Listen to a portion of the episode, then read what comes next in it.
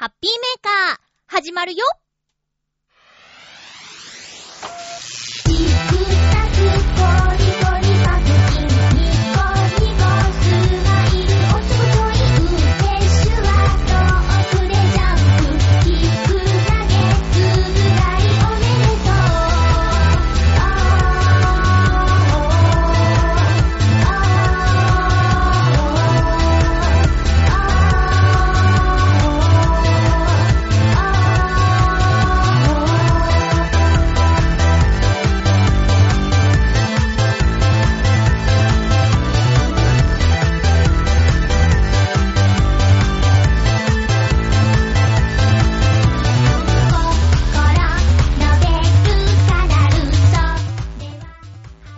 月4日、まゆっちょのハッピーメーカー。この番組は、ハッピーな時間を一緒に過ごしましょうというコンセプトのもと、ちょわへよ .com のサポートでお届けしております。もう言っていいですか？言っていい？暑い もう暑いよじりじりするよ鼻の汗が止まらないよそんなまゆっちょ、なんとか、なんとかやっております。皆さん、体調など崩してないでしょうか？今日もハッピーメーカー1時間、よろしくお願いします。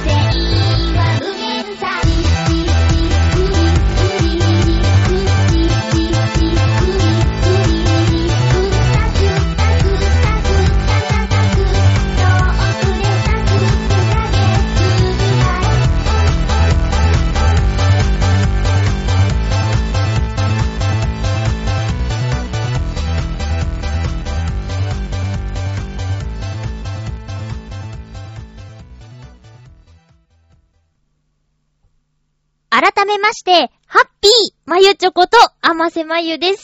皆さん元気ですか ?8 月に入りました。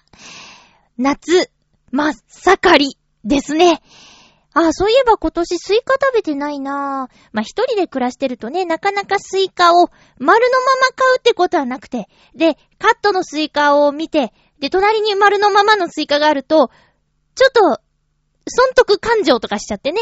これ丸のままの方がお得なんじゃないなんて思って、でも買えなくて、今日いっかってめんどくさくなって買わないとかね。もうさ、スーパーから自宅までの距離でお肉とかさ、そういうなんていうのかな、生物的なものが心配になっちゃうぐらい日差しが強いよね。なるべくなら夜、買い物済ませたいなと思って。もう早朝っていうのはさ、7時、7時ぐらいにはもう、さんさんと太陽が輝いてるからさ、もうもうお肉心配ですよ。保冷バッグとか持ち歩くほどの、なんていうか、準備は良くないっていうね。それちょっと心配ですよね。皆さん、この時期どうしてますか？私めっきり自炊しなくな、いや、いや、そんなことないな。最近、豆腐、豆腐を使って、なんかいろんな冷ややっこをね、やってます。そんな大した、大したことないですよ。なんかね、まあ簡単なのだと、みょうが刻んで、豆腐の上に乗せて、お醤油垂らして、とか、まあもっと簡単だと、醤油とわさびと、鰹節みたいなんとか、あと、めんつゆも合うんだよね。あとね、ちょっとこん、凝ったやつでやると、あの、ちょっと煮物作って、味こ、濃いめにして、それと豆腐と一緒に食べるとか、最近ね、ハマってるのは、ナスの煮物で、えー、ナス切って、砂糖とお醤油だけで煮詰めて、それで完成。で、冷やした方が美味しいよ、みたいなやつ。まあ、クックパッドですよ。クックパッドってほんと便利だなと思うんですけど、プレミア会員になるほどじゃなくて、あれ結構高いんですよね。300円ぐらいするんだっけ？月額。でもさ、プレミアム会員じゃないクックパッドだと、その、人気の料理とかが見られないんですよね。だから、そうだなぁ。ちょっと、やっぱりさ、いっぱいの人が作って、これは美味しいっていうやつを試してみたいけど、そうじゃない新着情報順とかのメニューだと、まあ当たり外れもあるわけですよ。うん。そんなことを思っていたら、あの、クックパッドの雑誌が創刊されてて、なんていうかやっぱり原点回帰なんですかね。紙物に戻ってくるっていうね。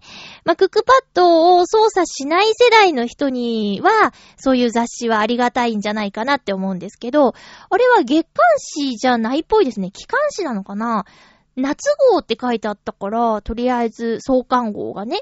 うん。次いつ出るのかわからないんですけど、その雑誌は確か500円で、で、人気のメニューが載っていたり、最新とか、あと今流行ってる食材とか、体にいいよとか、夏バテ予防にはこれみたいな情報が載ってて、まあ、すごく見応えがあってね、コンビニで見つけて衝動買いしちゃったんですけど、あのー、いいと思いました。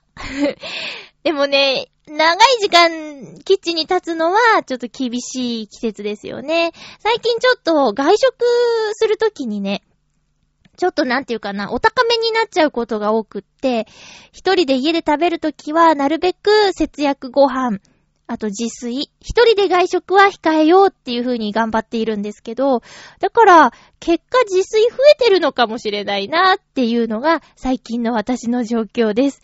で、お米を炊くのがね、私鍋なので、長い時間こう、コンロに火をつけるっていう行為がね、こう部屋をより熱くするんじゃないかっていうことから、最近ご飯を炊いていないんですよ。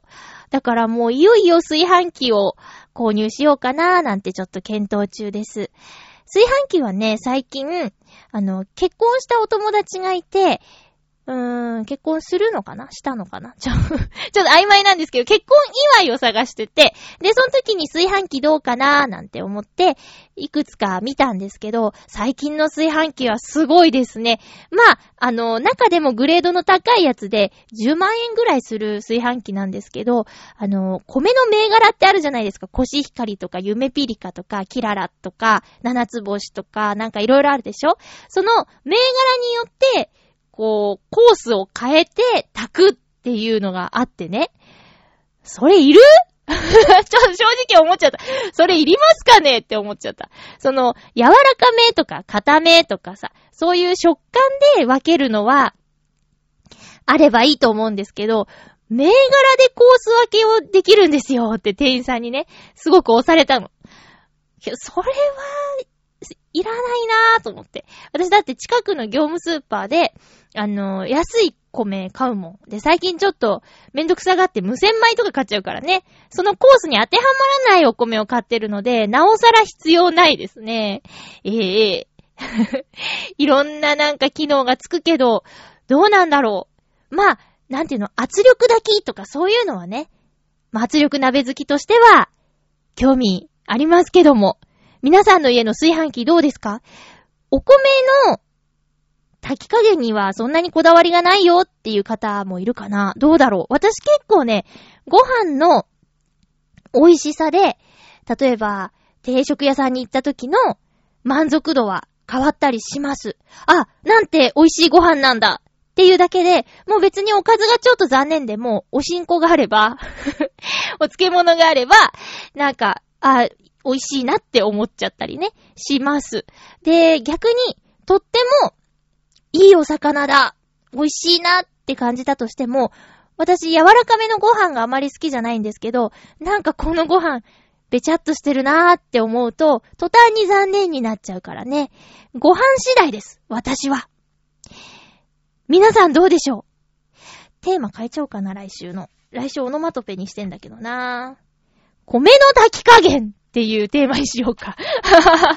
ねそうしよう、変えよう。じゃあ来週のテーマは、えっと、好みのお米、お米の炊き加減等、みたいな感じでね。ちょっとテーマタイトルとしては、素敵じゃないな。お米にしよう。お米っていうテーマにして、えー、炊き加減とか、もしあれば好きな銘柄とか銘柄。あの、なんだろう、地元の郷土料理とか、えー、お土産品、特産物ってあまり口にしないよねっていう話をね、あの、会社の皆さんでしたことがあるんですけど、まあ、皆さんって言うとすごく多く聞こえるね。えー、身近にいた4、5人でしてたんですよ。で、まゆちゃんは岡山だからきびだんごよねっって言って、きびだんごっておやつに出たりするの？っていうか、まさかそんなはずないでしょ？って。そんなのないですよって。おやつにきびだんごが出るなんて、そういう家もあるかもしれないけど、うちはなかったですねって。でも、あの、広島出身の方は、広島風、これ言うとね、良くないんだよね。あの、お好み焼きね、お好み焼きは、普通にご飯で食べますっていうし、あと、新潟出身の男の子は、いや、新潟は米どころなんで、米は普通に毎日食べますね、とか、まあ、物によるのかな。そんな話をしたことを今ちょっと思い出しました。皆さんの地、地元の特産品、家で食べる、名物、なんか食べるとかありますか？岡山の名物を家で食べるって、なんだろうな。まあ、私が地元にいた時は知らなかったけど、ドミカツ？ドミグラスソースをかけたカツ丼。デミカツとも言う、ドミカツとも言うってやつをね、あのー、いつの間にか流行り物になってたので、去年、岡山に帰った時に、その中でも有名店に食べに行ったんですけど、やっぱ美味しかった。なんか、食べたことなくて、まあ、ソースかけてたりさ、卵で閉じてたりっていうのがカツ丼だと思うんですけど、ドミグラスソース、デミグラスソースをかけたもの、なんかね、グリーンピースがちょちょんって乗ってんのね。なんだろうな、あれ、ちょっと洋風な感じもあり、和風な感じもあり、ふく、不思議な、不思議な感じでした。で、カツが美味しかったのかな衣が薄くて、で、お肉が、なんていうか、歯切れがいいというか、えー、か、噛み切りやすい感じの、多分いいやつなんだろうね。そういうのはあったけど、あれを今、岡山の地元の夜ご飯とかで出したりしてるのでしょうか？ねえ、どうなの？岡山の皆さん。あとなんだろうね。岡山といえば祭り寿司とかだけど、家で作るかな？どう、どうでしょうね。不思議な感じしますね。ということで、何の話してたんだっけ？そう、炊飯器。熱いねって話から、自炊の話から炊飯器から、なんでしょう？いろいろ話しましたね、オープニング。では、えー、っと、どうしようかな。テーマいく？いやね、お便り少なめだからね。ちょっと出し惜しみ的なね。感じなんですけど。ま、いっか。ハッピートークはい。ハッピートーク。今日のテーマは、ちょあへよ .com6 周年おめでとうメッセージということで、えー、ちょあへよ .com 今回、去年もなんですけど、あのー、特番やらないっていうことをね、小耳に挟みまして 小耳に挟んだというか、えー、っと、なんていうのかな。あの、やるんですかってこう、聞、いたら、ちょ、ちょっとね、バタバタしててっていう感じでね、ごめんなさいっていう感じだったんですけど、じゃあ、勝手にお祝いしちゃおうっていうことで、うん。ちょわひよ .com は、そう、えー、丸5年、次6周年ということで、いやー、早いですね。もうそんなになりますか。まあ私が30歳の時だったからね。まあ36だから、そんなもんでしょう。ねえ。いや、自分が36っていうのをね、ちょっとね、びっくりするから、口にするたびに。でね、あまり、なんていうのかな。こう、うーん、自分のことを、おばさんとか言ったら、そっちに引っ張られるよっていうの聞いたことあって、なるべく言いたくない言いたくないけど、事実だ。年には勝てないっすよね。あー、でもこの間バス停でね、小雨が降ってたんですよ。あ、話したっけ？小雨が降ってて。で、先に、ママさんと小さな女の子の二人連れの三人が、えー、バス停の屋根の下に立っていたの。で、私は、うんと、バスの時間を確認するために、ちょっと屋根の外に出たんですよ。そしたら、ちっちゃい女の子が、お姉ちゃん、お姉ちゃん雨に濡れちゃうよーって言ったの。お姉ちゃん？お姉ちゃんって言ったの？こんなちっちゃい子がと思ってね、テンション上がりました。ちゃんちゃん。まだお姉さんでいけるみたいだよ。うんうん。えー、っと、そう。ちょわへよ .com6 周年おめでとうメッセージいただいております。ありがとうございます。ご紹介していきますよ。ハッピーネーム、フクロウのキスさん、ありがとうございます。まゆちょさん皆様、ハッピーハッピー？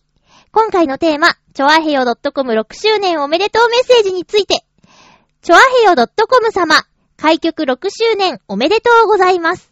各番組を滞りなく聞ける状況にしていただくのはとてもご苦労のことと存じます。この場を借りてお礼申し上げます。それでは今後ともよろしくお願い申し上げます。以上です。この、なんて言うんですかね、大人のご挨拶っていう感じのね、しっかりしたお便りをいただきました。ありがとうございます。その通りなんですよ。その通りでね、いや、大きな事故、ミスって、この6年、なかったはずで、ま、ちょっと遅れたとか、それは、でも曲のせいなのか、そのパーソナリティさん自身の収録状況の遅れなのかは、わからないけど、まあ、ってもそれぐらいでしょ？で、サーバーダウンとかも過去に、いうーん、一度あったかなぐらいでね。でもその時も朝まで局長が対応してくれて、確か短い時間で回復できたはずです。うん。言っとくけど、うちの局長は、このラジオの仕事だけやってるんじゃないですからね。副局長もなんですけど、ラジオだけやってるんじゃないんですよ。いろんなことを他にやって、まあ、普通に働いた上でやってることなので、そこ本当にね、尊敬します。というか、本当にお世話になっています。私にできること、そうね、イベントの手伝いとかもほとんどできてないし、もう今お休みが平日なので、何、何ができるかなってね、いつもちょっと申し訳ないなって思ってるんですよ。例えば、洋一郎さん、ミッチェルさん、あの、ステージに立って、チョアヘヨのことをね、アピールしたりするっていう役目ができたりするじゃないですか。で、私は、まあ、ね、ノートノーツのライブでは、お話しさせていただくけど、ノートノーツのライブにいらっしゃるお客様で私の友人じゃない方は、リスナーさんだったりするので、もうすでに、チョアヘヨのことはご存知というね。まあ、今はボーノでしかやっていないから、そういう状況なんですけど、以前のように他のライブハウスでやるようになったら、そういった宣伝は可能かなと思うんですけどね。今はとりあえず、あまりできることがないなっていう感じですね。番組をしっかりやるっていうぐらいしか力になれてないなって思うんですけども。そうやってね、あのー、ハッピーメーカーをクリックして聞いてくださるっていうだけで、あ、ハッピーメーカーリスナーさん結構いるんだねっていうことで、あのー、曲の方は評価してくれるんじゃないかなって、その、その、えー、それは皆さんのおかげです。ありがとうございます。うん。どれぐらいの方が聞いてくれてるのかな？多分調べればわかるんだろうけど、もうそんなのお願いできるような状況じゃなくて、イベントとかね、その日々のこともあるし、あの、ご自身のお仕事のことだってあるし、わがままは言えないなーって思ってます。もうほんと、ハピーメーカー遅れないように、穴を開けないようにっていう、それぐらいですかね。チョアヘヨに来て、配信できなかったことってあったっけ？あったっけ？多分ないよね。あったっけ？こういうのって皆さんの方が鮮明に覚えてるような気がする。自分より。どうですか？とりあえず、むつ、えっと、なんていうの？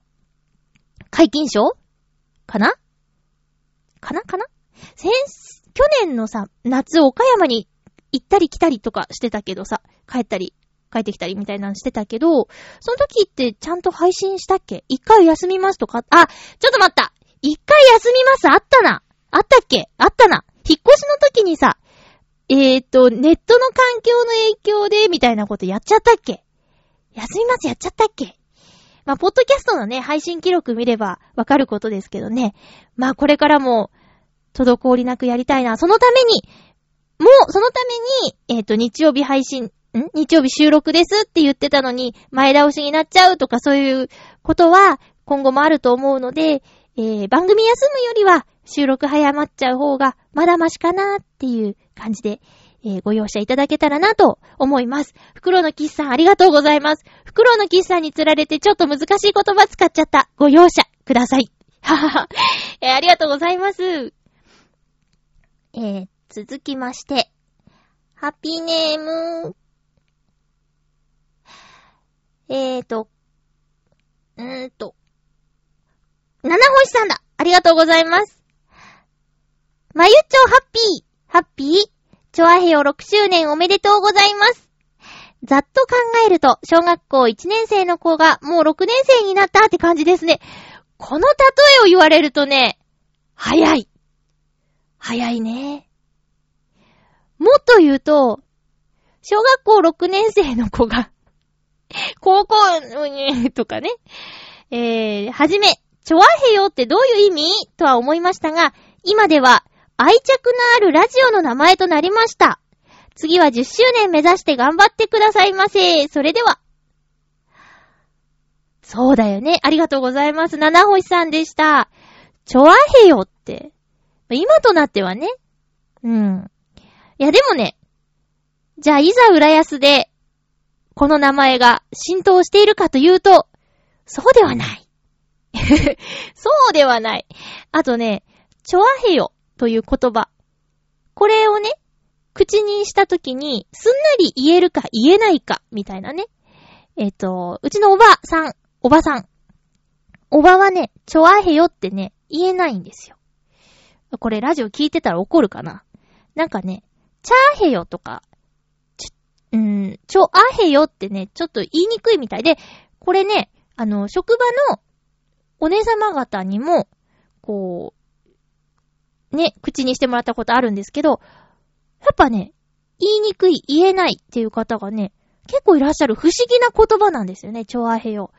まあ、私とか、その、みちるさんとか、言葉を仕事にしている人とかはね、そんなに、なんていうか、なぜ、なぜだろうっていう違和感なく言えちゃうんだけど、チョアヘヨ。確かに言いにくいのかな。うん。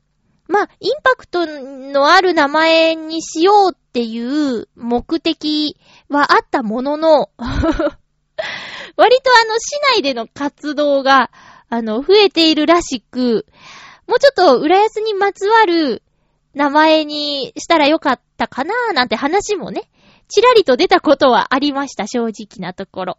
ええまあでも、その、なんていうかな、ちょあへよ .com。まあ、ロゴもね、立派なの作っていただきましたしね。あのー、ハッピーメーカーとかノートノーツのロゴを作ってくださった方に、チョアヘヨのロゴを作っていただいたんですよ。ありがとうございます。もう、登りとかも作っちゃってね。いろんなところで、あのー、使わせていただいていますよ。えー、あ、ちなみに意味。もう、ハピメの皆さんは、意味ご存知？チョアヘヨの意味。韓国語で好きですっていう意味ですよ。え、チョアヘヨ .com は、ラジオが好き、喋るのが好き、えー、浦安が好き。とにかく、何か、こう、好きなものを皆さんに伝えたいという人たちの集まりですっていう由来があります。あと、なぜ韓国語なのかっていうのは局長が韓国語が好きだから。ここにもチョアヘヨがあるんですね。うん。です。えー、ご、うん、七星さん、ありがとうございました。続きましては、コージーアットワークさんです。ありがとうございます。お。はい。まゆちょハッピー、ハッピー ?6 周年おめでとうございます。ありがとうございます。ありがとうございます。合ってるかな？えー、6年前の8月といえば、民主党が第1党になるという大きな出来事がありました。ほげー。今から思えば夢のようです。ほう、ほう。そう、そうだね。夢のようだね。ダメ。ダメだ。弱すぎる。えー、平成の激動期を乗り越え、様々な番組を配信してきた局の皆さん、およびパーソナリティの皆さんに、心からお礼申し上げます。ちなみにハッピーメーカーが、チョアヘヨ .com で再開した2009年8月10日のニュースは、前日の9日と合わせて、夏の甲子園が2日連続で、雨天のため、全試合中止になったことでした。雨でも休まないチョアヘヨの皆さん、これからもよろしくお願いいたします。では。マジっすかあ、そんなことあった？雨だったんだ。え、チョアヘヨでのハッピーメーカーの1回目の放送が、私なぜか、鼻詰まりでせっかくの復帰戦なのに、みたいな放送だったと思います。チョアヘヨでの1回目の放送も、あの、ポッドキャストや番組での加工配信分でおそらく聞けるはずです。これ聞けって言ってんじゃないよ振りじゃないよ私ちょっと自分でちょっと、そうだな、気になるな。でもね、あ、鼻が詰まるとか、なんかそんなことをいろいろ言っちゃっていたような気がします。はい。ね。当時のニュースとか、そうか、調べとけばよかった。2009年はね、ノートノーツの活動が盛んな年だったにもかかわらずですね、一時ハッピーメーカーが、あの凍結っていうかね、あの、できなくなってしまってて、で、で、えー、5月いっぱいでしょ？で、6、7、2ヶ月お休みしての8月のチョアヘオの開局ということでね。えー、そうです。よ。はあ、そうです。ね。チョアヘオの、チョアヘオの開局エピソードを語ると、ちょっといろんなことを思い出してしまってね。まあ、それがあるから今があるという風にも言えるんです。けど、いろいろね、ちょ、は、何の話してんのって思う方もいるとは思うんです。が、えー、ちょっと、その、メールでね、聞いてください。ちょっとここで話すようなことじゃない。ラジオなのに。ラジオだからこそですね。これはちょっとね、言っていいことと悪いことがあるなっていう判断でございます。いや、本当に、あのー、感謝しかないですね。えー、ハッピーメーカーが続けられて、で、この調和表になってから、ハッピーメーカー、まだやってるんだっていう感じで、えー、リスナーさんとして戻ってきてくれた方のことを考えると、あの時、ハッピーメーカーが、あのまま終わってしまっていたかもしれないのに、局長や副局長の、えー、力で、こうやってまた番組が配信できていることっていうのは、うん、嬉しいことで、で、2ヶ月っていうね、短期間で、この曲を始めたっていうのも、またありがたいことでね。なくなることはしょうがないって思ったあの5月の終わりなんですけど、えー、6月の、に入って、で、放送していた日、放送していた時間が来ると、なんだか、ま生放送だったからね、ぐーっとこう、胸が苦しくなるんですよ。で、今と同じように、当時も、ハッピーメーカーを聞くことが習慣になっていますって言ってくださってた方の言葉を思い出しては、泣いてました。申し訳なくて。で、聞く方も習慣と言ってくださっているように、喋る私も、こう、毎週、この番組1時間喋ることが習慣になっていて、で、喋ることによって自分の考えを整理できたりだとか、あと、うん、こんな風に言ったら聞いてる人に失礼かもしれないですけど、私の中では、ストレス解消というか、あの、ハピメーカーがあるからストレスがたまらないというか、まあ、だって日常生活でさ、1時間も黙って私の話聞いてくれる人なんていないよ。で、私がハッピーメーカーで話す内容って、ちょっともう本当バカさんみたいな話でしょ？もしこれを日常リアルでしたとしたら、途中で止められるもんね。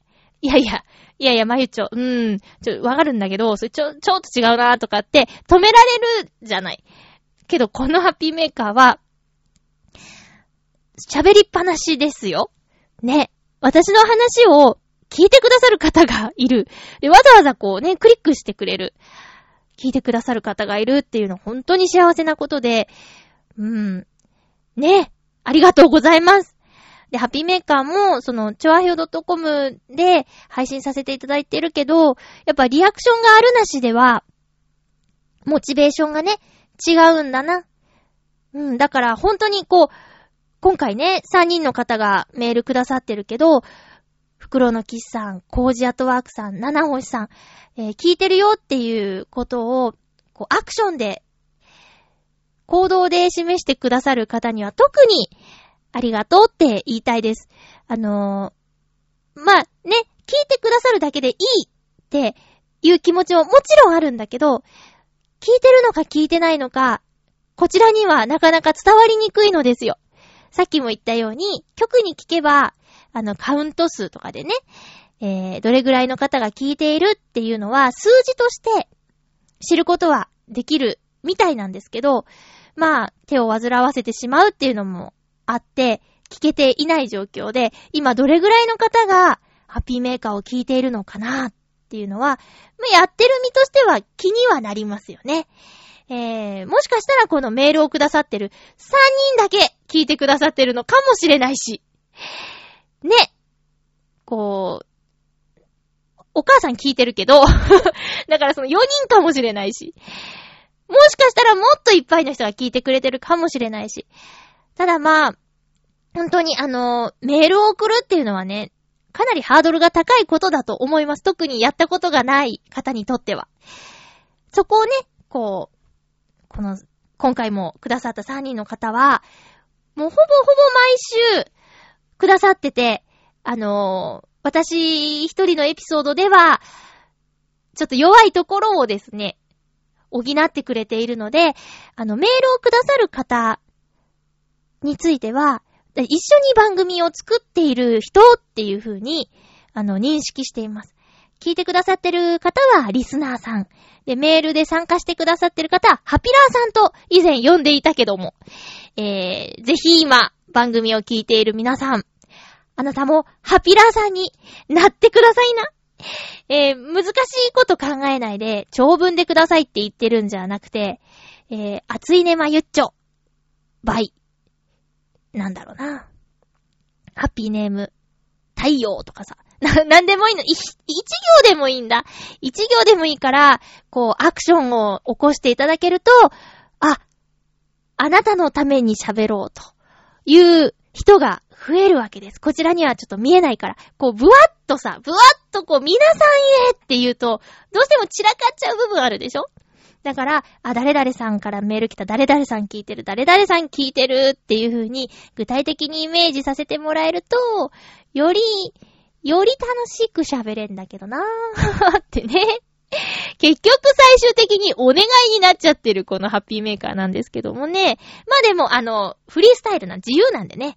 えー、お便りがなくたってやっていた時期ありました。これ、チョアヒオドトコム6周年のお話じゃなくて、ハッピーメーカーのお話になってきちゃったような気もするけど、そう、お便りが全然ない、えー、時期もあったので、で、それが普通だったから、たまにいただくファックスとか、おはがきとかがめっちゃくちゃ嬉しかったりしてね。そうね。贅沢を言っちゃいけない。当時を思い出そう。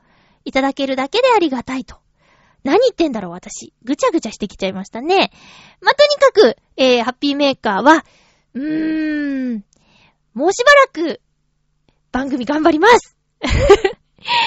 いやね、あのー、たまに怒られますよ。あのー、本名でね。プライベート晒しまくって。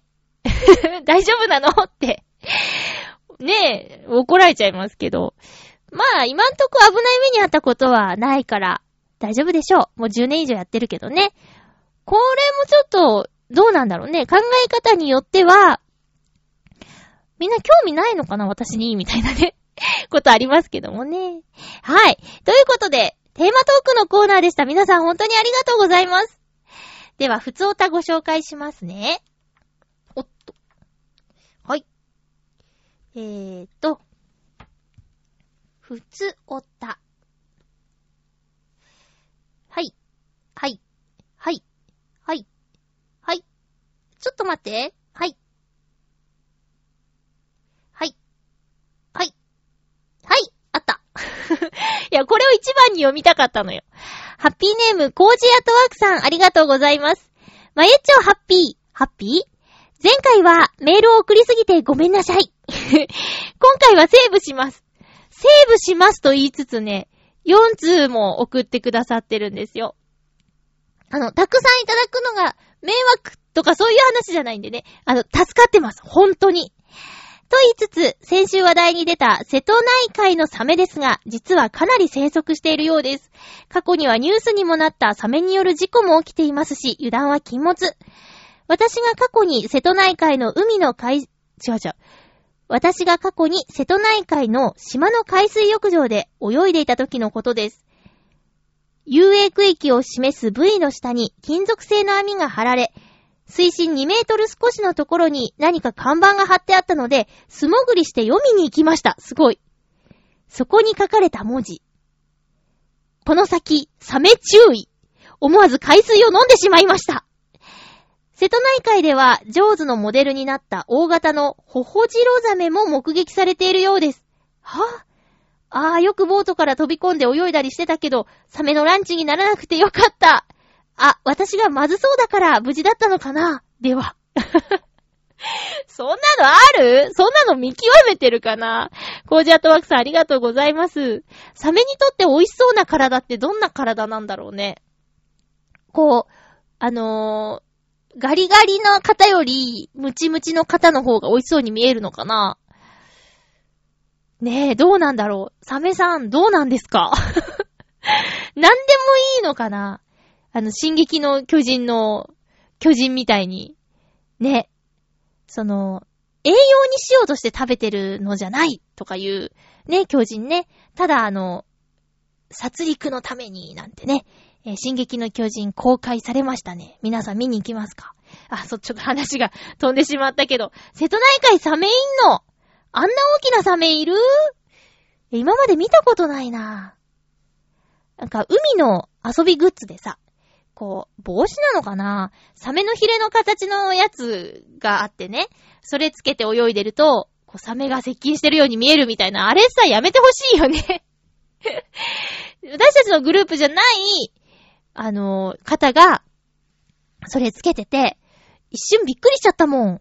近くをスイーとその三角のヒレが通り過ぎると、どうしてもあの、ディーリン、ディーリン、ディーリン、ディーリン、ねえ、音が聞こえてくるような感じしちゃいますもんね。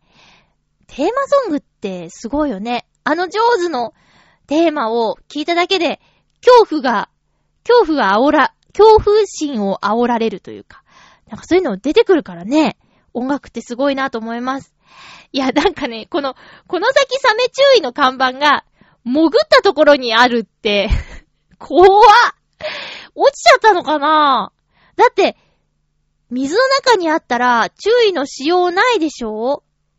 ねえ、こう、平泳ぎとかしてたら絶対見えないじゃん。ねえ、素潜り。すごいな。コージアットワークさんありがとうございます。瀬戸内海舐めんなって話ですね。えー、もう穏やかだからさ。で、私が行ってた海水浴場なんて、渋川海水浴場だよ。海なのに、渋川だよ。海水浴に行くって言ってんのに、どこ行くのって親に聞いたら渋川って言って、海がいいなんてね、言ったことありますけど。今もあるのかな渋川海浜、海水浴場。懐かしい。えーと、夏らしいこと。というか、夏に行ったら危ないところに行ってきました。東京ディズニーランドです。はい。え、先週の番組で行けたら行くって言ってたやつに行けたんですね。えー、7月の終わりかな？平日、火曜日だったっけ？夜勤明けでお友達と待ち合わせして、あのー、ディズニーランド行ってきたんですけど、小学校、中学校、高校までは、年に一回、夏休みにおじいちゃんのお家に遊びに行く時に、ディズニーランドに行くっていうのが定番だったんで、高校生までは、ディズニーランドは夏しか知らなかったんです、私たちは。家族は。でね、夏に行くのが普通だった時、そして十何年前は、今ほど夏が厳しくなかった。それでも暑かったけど。そんな中で行っていて、で、自分のお金で、えー、遊びに行けるようになって上京してからは、夏は、特に夏休み期間中は避けていました。なぜなら、えー、たくさんのゲストがやってくるし、で、関東に住んでるんだからいつでも行けるでしょう。混んでる時は避けようという意識と、あと、わざわざ暑い中行かなくてもってね、夏だけのイベントがあるから、それを見たいなっていうのはあるんですけど、うーん、7月の頭だったり6月後半ぐらいからやってたりするから、あえてそこに行かなくてもっていう感じで、真夏のこの7月の終わりに出かけたなんてのはすごく久しぶりだったんですよ。で、今回のね、一番の目的は、今、東京ディズニーランドでやっている謎解きイベントに参加することだったんですね。で、一緒に行こう友達が謎解きが好きで、えっ、ー、と、それでディズニーでもやってるっていうんで出かけて行ったんですけど、うーん、今ね、スティッチのアトラクションが新しくオープンしたので、スティッチにまつわる謎解きのお題でした。謎解き謎解きって言ってるけど、皆さん謎解きご存知ですか？なんて説明したらいいのかな？謎解きとはみたいなこと？えー、謎解きとは？とはで調べてみようか。私もね、あまり詳しくはないんですけど、とは、結構人気で、いろんなところでね、開催されてるらしいです。あのー、サテライト収録でのゲスト、ペヨンジュンさんは、モノマネタレントさんとしての活動の他に謎解きの謎を作るお仕事もしているっていう話を、えー、していたので、で、多分その時の模様も過去放送で聞けると思うので、ちょうど1年ぐらい前の、えー、公開収録、ペヨンンさん編で聞いていただけると、割とね、モノマネの話より謎解きの話の方がいっぱい喋ってたような気がするので あー、うん。えっ、とね、謎解きとは、うーん。あ、これダメだ。普通の辞書だった。謎を解くこと。わかってるよ謎解き、イベントかな？とにかくなんでしょう？えっ、と出された問題をクリアしつつ、最終的な答えを探していくゲームです。それが、えっと、画面上とかだけじゃなく、例えばディズニーランド、例えば、そうだな、最近見たのはなんか郵便局も謎解きイベントやってたし、あと、どっかそういう会場を作って、舞台セットとか作って、そこでやるっていうのもあるらしいし、マチコン男女の出会いの場とかでも謎解きを利用すると、こう仲が良くなる可能性が高いなんていうのをペヨンさん言ってました。はい。でね、割と難易度が高くて、スルッと出た答えが必ずしもそれじゃないっていう、そんなやつなんですよ。裏の裏を書いて、じゃあ、なんでこれが答えとして出てくるのか。その理論付けをするためのヒントがアイテムの中にあるはずだとか、まあ、とにかくね、なんでしょう。疑って疑って、出た答えを疑って疑って、最終的な答えを導く。で、答えは出るから、ゴールに、あのー、持って行って、答えはこれですって提出した時に、達成度っていうのがあって、例えば20%、50、60、70、80、100とか、そういうのがあるんですけど、これだと思ったものが50%だったり、いや、もっと色々あるから考えてみてくださいってなっても80%だったりするんですよ。だね、今回一緒に行った子も、しょっぱなで100%取れたことがないっていう話をしていて、何としても100%が取りたかったのかなもう、あれもこれもいろいろやって答えもいろいろ出たんだけど、いや、もっとあるはず、もっとあるはずって頑張ってて。うん。で、最終的に持ってったら、初の100%クリアでしたよかった私ね、夜勤明けで頭を使うなんて眠くて大変でさ、途中で、もういいんじゃない？とか言っちゃったの。そのために来てるのに。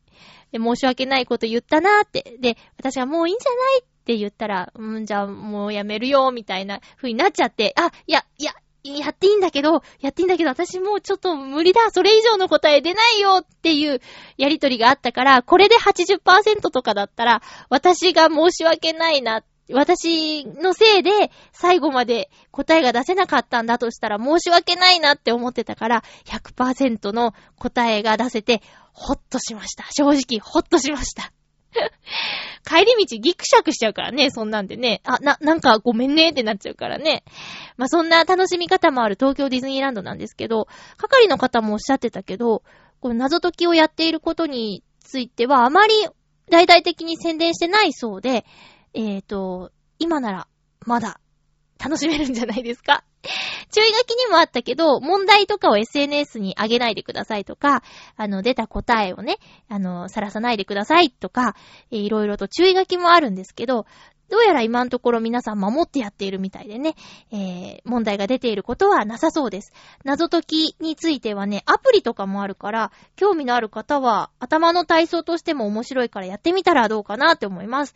勝手なイメージですけど、袋のキスさん得意そうあの、謎解きをするっていう、その、行動がね、得意そうだなってね、勝手にちょっと思った。やってて思った。あの、がっつりやったのって、私も今回2回目なんだけど、やりながらこういうの袋のキスさん得意なんだろうなぁと思って、ディズニーランドで思い出してましたよ。はい。えー、でした。謎解きイベントでした。では、お便りをもう一通ご紹介しますね。うん。いちいち消えてしまうのだよ。iPad さんがね。えー、っと、ハッピーネーム、コージーアットワークさん。ありがとうございます。どうしようかな。こちら。えー、まゆちょハッピー。ハッピー？夏だし、なんか手軽に出かける、ちゃう。なんか手軽にできることはないかと思ったら、自転車で街を走っていてこんなのを見つけました。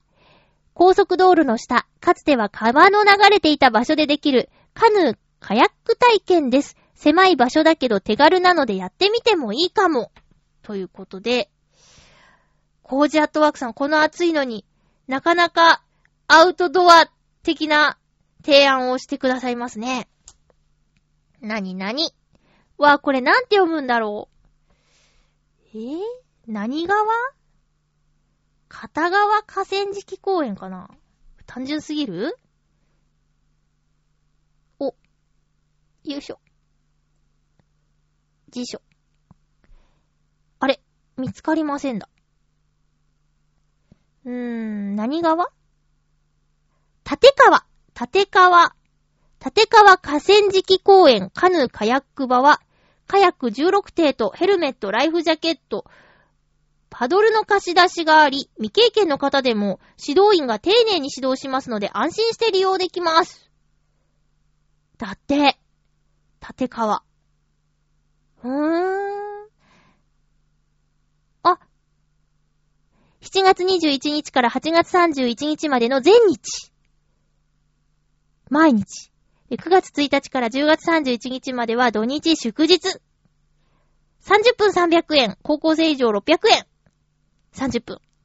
へえ。あ、安いね。さすが、あのー、区の事業って感じ。江東区の事業ね。すごいね。興味のある方はいかがでしょうか私、どんくさいからな。そうですね。最近ね、アウトドア的なことよりも、インドアなことに夢中になっています。中でもダーツ。ダーツの話ってしたっけ？したかな？ダーツにハマっちゃって。ダーツ面白いね。なんかね。マイダーツも買っちゃいました。ゆこちゃんもね、ヨシオンさんからマイダーツもらったっていう話が確かあったと思って。で、LINE でちょっとお誘いしたんですけどね、いつか一緒にできたらいいなーって思います。まだ教えられるほどじゃないので、どうかな。私もね、初回はね、全然的まで届かなかったんですよ。けど、何度か通ってるうちに、あのー、最初はただ投げて当てればいいやっていう感じだったから、できるゲームも01かカウントアップぐらいしかなかったんですよ。でも01もね、最後は、あのー、狙わないとクリアできないから、まあ、結局カウントアップぐらいしかできなかったんだけど、今ではね、クリケットっていうね、これ本当にあの場所狙ってやらないとダメなやつもゲームに参加できるようになってきました。で、なんだろう。まあ、ボーリングにもハマってたんですけど、ボーリングはやっぱりボールが重たいっていうのがあるので、その、疲労感ですかね。全然ボーリングも楽しいんだけど、ダーツは、今家にね、ダーツボードまであるんですよ。ちっちゃいやつ買っちゃったのをちょっと後悔してます。あの、リアルサイズの大きいやつをね、今度買っちゃおうって、画策中です。でね、ダーツライブカードっていう、ダーツの成績を残すカードもね、実は買っちゃって。あの、まあ、全然なんですけど、それを持ってると、こう、上達度がわかるっていうやつでね、えー、ダーツ、おすすめです いつかみんなでやりましょう。なんか、オンラインとかもできるみたいなんで、あの、何時から何時でダーツやろうよって言ったら、こう、私は浦安だけど、例えばね、愛知にお住まいのリスナーさんとか、北海道のリスナーさんとかも勝負ができるっていうことよ 平日の昼間からダーツ行くようなリスナーさんいないかなね。えー、ということで、屋内にハマっているまゆっちょでした。ダーツ。ダーツ。はい。もう一つお便りがありますのでご紹介しますね。カヤック。行きたい気持ちあるんですけどね。ちょっと腰が重いんだなもったいないよね。ずんこさん好きそうだね。こういう、カヤックとかね。行く行くっても、翌週行ってきましたって言ってそうだもんな。コージアットワークさんです。ありがとうございます。まゆっちょハッピー、ハッピー？夏本番といった感じですが、私は今年もクーラーのスイッチを入れていません。うん。暑さに体を慣らすとともに、水やミネラルを十分取るようにして、して、しのいでいます。ごめんね。取るようにしてしのいでいます。髪も短く切ったし、ピンピンで多分大丈夫。そして今年も暑さでグレーっとしているうちの猫や外の猫たちは、軽く絞ったペーパータオルで拭いています。へえ、え、外の猫も拭いてあげるの？全身拭くと大抵の猫はぐーぐー寝てしまいます。へえ、気持ちいいんだね。暑い日差しの中、荒川のサイクリングコースをダーッと走って、下町でかき氷をガーッと食べて、こめかみを押さえてクーッとか言いたいです。以上、夏のオノマトペでした。ありがとうございます。素晴らしい。素晴らしい。楽しい。えー、すごいね。あの、私の知っている方はね、部屋にエアコンがないそうなんですよ。あの、ご実家お住まいなんですけど。で、夜勤の方なんだけど、眠れないって言っててね、大丈夫かなと思って。で、眠れないで夜勤来てまた疲れて帰って、眠れないって言って。私はね、提案したんですよ。保冷剤とか、その、熱が出た時に使うアイス枕とかがあると、だいぶ違いますよって言ったんだけど、どうやらね、めんどくさがってね、眠れないそうです。で、眠れないから寝る前にお酒を飲むって言うんだけど、いやいや、それ一番やっちゃいけないことでしょうって、これ毎年のやりとりなんですけどね。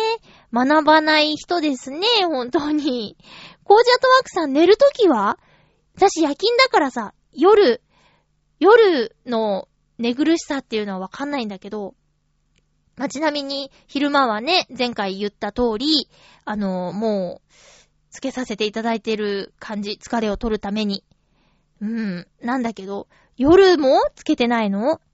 もし、あの、高層階にお住まいだったら、風がちょっとは通るのかな？私1階に住んでるから窓開けて寝るわけにもいかず、で、部屋の構造上、風が通るような間取りでもなく、っていうね、そんな残念な感じはあるんですけど、けどそうですよね。暑いからといってみんながみんなつけてたらさ、もう室外機でさらに暑くなってっていう悪循環ですよね。で、暑いからまたつけてっていうね。なんだかね、うまくいかないなって思うんですけど、うーん。夏がどんどん厳しくなってますよね。無理はしないようにしてください。猫ちゃんみたいに、あの、ね、冷たいもので、なんとか体をしのいでくださいね。体の、そうだな、無理をして悪くしちゃうのは、ちょっとおバカさんだと思うので、でも今のところ、うまいこと夏と付き合ってるような感じしますね。コージアットワークさんありがとうございました。さあ、あ、いいお時間になってしまいましたね。また今回も話しそびれてしまった感じなものが結構あるんですけど、あの、何回か前の放送で、あの、急に会えなくなってしまった職場のおじちゃんがいるって話をしたんですけど、おじちゃん、お兄さんがいるって話をしたんですけど、なんと連絡がありまして。あのー、私の名前で検索をかけたそうなんですよ。ネットで。そしたらツイッターが出てきて、で、ツイッターを見ていたら、そのお兄さんは、ツイッターをしてないんだけど、ツイッターを見ていたら、ハピメーカーのメールの宛先が書いてあったって言って、で、その、ハピメ宛てのメールのアドレスに、お兄さんからメールが届いてました。だからね、連絡先も交換無事にできて、まあ、会おうと思えばいつでも会える感じになったので、あの時喋ったようなショック感からは抜け出しましたね。ええ。で、新しい、こう、お仕事も始まったようなので、しばらくは忙しいんじゃないかなっていう感じです。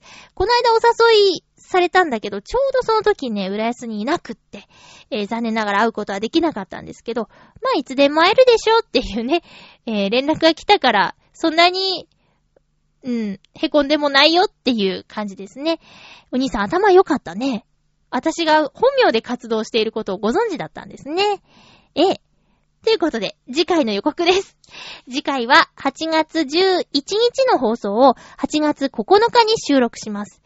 えー、日曜日に収録する予定ですが、早くなっちゃうこともあるので、もしお便りをいただける際にはよろしくお願いします。お早めに。テーマは、さっきちょっと変えちゃった。オノマトペと通常のテーマをね、こう、交互にしようと思ってたんだけど、うーん、どうしようかなじゃあ、交互にしよっか。また変えるっていうね。えっと、あ、これ、あ、危険か。危険だね。途中までしか聞いてない人はテーマはお米だって思っちゃうもんね。じゃあ、今回は、お米にします。途中でやめちゃってる人のために。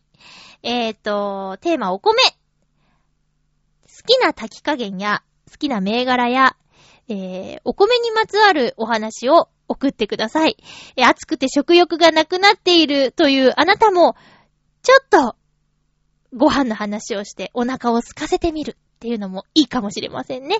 その他、ふつおたなどなどお待ちしております。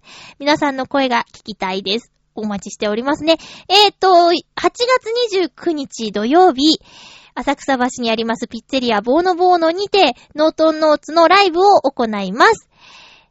会場は18時、開演は19時を予定しております。夏で暑いですけど、夏で暑いですけど、うん。ぜひ足を運んでください。よろしくお願いします。あ、そうだ、ノートノーツのミーティングをした話もしたかったな。えー、ちょっと、来週覚えてたらいろいろしますね。ちょ、話せてないこと結構あるな。今日でも割とちゃんとやったはずなんだけどな。ちゃんとやったってなんだいつもちゃんとやってるよえー、ということで、お送りしてきましたハッピーメーカー。そろそろお別れのお時間です。お相手は、まゆっちょこと、あませまゆでした。また来週、ハッピーな時間を一緒に過ごしましょう。ハッピーチョアヘオ .com をこれからもよろしくねー